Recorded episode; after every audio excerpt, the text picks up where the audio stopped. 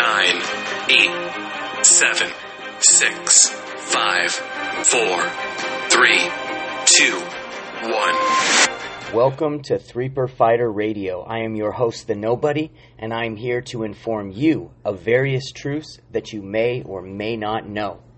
This is episode two, season one. I welcome back uh, anybody who was listening to me on the first episode, and I hope and pray that many more will be listening this time around. And as all I ask is that you share what you hear today so we may spread the word of the truth of the gospel and get the knowledge out there to the people so that they can wake up and open their eyes.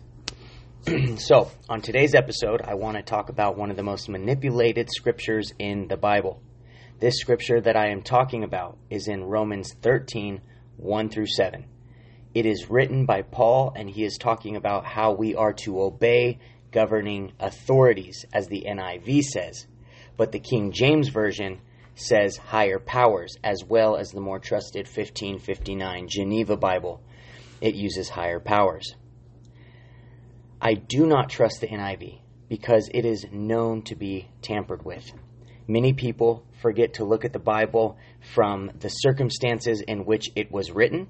They forget to do as 2 Timothy 2:15 tells us to do, and that is to be diligent, rightly dividing the word of truth. Romans 13, 1 through 7 needs to be rightly divided and compared to the whole will of God. On the evil side of dividing God's word of truth, the anti Christians in the political realm want to isolate these scriptures in hopes that Christians will not speak up and will not speak out against these evil governing authorities. They do not want us to expose their dark deeds. This is facts. This is why they are trying so hard to deceive the people and manipulate them. The most critical factor for biblical interpretation is the context. Listen, folks. Romans 13 is used by evil governments and by people who want to manipulate and force their will upon the people. Romans 13 has absolutely nothing to do with your relationship to the government. Absolutely nothing. Today, more than ever, people have misunderstood and misapplied these verses because we have separated them from the original context. Looking at the original Judean context, it is about the believers worshiping in the Roman synagogues. Rarely do people reading the scripture pay attention to how, out of nowhere, these few verses related to the Roman Empire and taxes appear. But Paul has spent chapter after chapter after chapter focusing on internal community issues related to Judean and Gentile believers. So, why would the author Paul change the subject from dealing with the issues at hand and then go to a completely off the wall subject about Roman rule? That is because he does not. None of it had to do with the Roman government. These verses have completely been taken out of context. Paul is clearly writing to believers in Rome to obey not Roman secular pagan authority, but to obey the God ordained authority of the synagogue rulers in Rome. The government that we are under in America is not and has never been a God ordained government. It has completely deceived the people. It does make me sad to say this, but it is the truth. Yes, we have had God fearing men and women in places of power, but the United States government as a whole and on its foundations is not of God. One fun fact is that the Freemasons do not serve Jesus Christ. And as we know, the Freemasons are in every aspect of government. The God that they serve is Satan.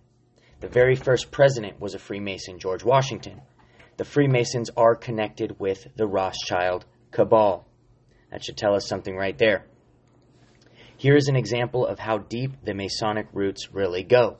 It has been right in front of our faces the whole time. We need to wake up. What they do not teach you in school, however, is the Statue of Liberty's Masonic origin and the ties to Freemasonry. In fact, that Colossus in New York's harbor was conceived, financed, and built by Masons. It, in fact, was French political thinker and brother Edouard de Laboulaye. I probably butchered that name, but whatever. It, uh, this man belonged to the Mason Lodge Alsace Lorraine in Paris, and it was him who proposed to France that the country gift a monument to the Freemasons of the United States. It was never a gift to all people of America, but to the select few. Another hidden secret that is right in front of our eyes is on the dollar bill. As some of you may know, on some of the dollar bills, you will see a pyramid with an eye on top. That eye is the all seeing eye of providence. It is meant to represent Satan's watch over humanity. This is what the Freemasons believe. I also want to tell you folks that the sentence in God we trust on the bill is not the one and only true God Yahweh, but it is in fact meaning the little g Satan. And by the way, the dollar bill, this fake money, that's what it is. It's fake money. It's not real real money.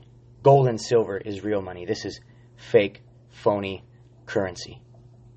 But anyways, you will see the Latin words annuit coeptis, which means he approves of the undertakings, and now the phrase below it, novus ordo seclorum, literally translates to New World Order. So, for you out there that do not believe the New World Order is real, you believe it's a conspiracy theory, well, it's right in front of your face. Folks, it is our duty as believers to stand up against evil and to stop conforming to this world and to this government. God Almighty did not create us to be docile little sheep. He has given us a spirit of courage and of strength. It is time that we, the people, stand up and say, Enough is enough. How long are we going to let this go on? How long are we going to be controlled, manipulated, and dictated? We cannot obey a government that sacrifices children on the altar of Molech, that kills millions of babies before they are born, a government who legalizes gay marriage and promotes promiscuity, and who pushes transgenderism on our children. We must live out Psalm 149. Psalm 149, 6 through 9. It says, Let the high praises of God be in their mouth, and a two edged sword in their hand, to execute vengeance upon the heathen and punishments upon the people, to bind their kings with chains and their nobles with fetters of iron, to execute upon them the judgment written. This honor have all his saints. Praise be the Lord. That is all for another episode of Threeper Fighter Radio. I will be dropping another episode sometime next week. Thank you all for tuning in. May God bless you, may God keep you, and may God protect you.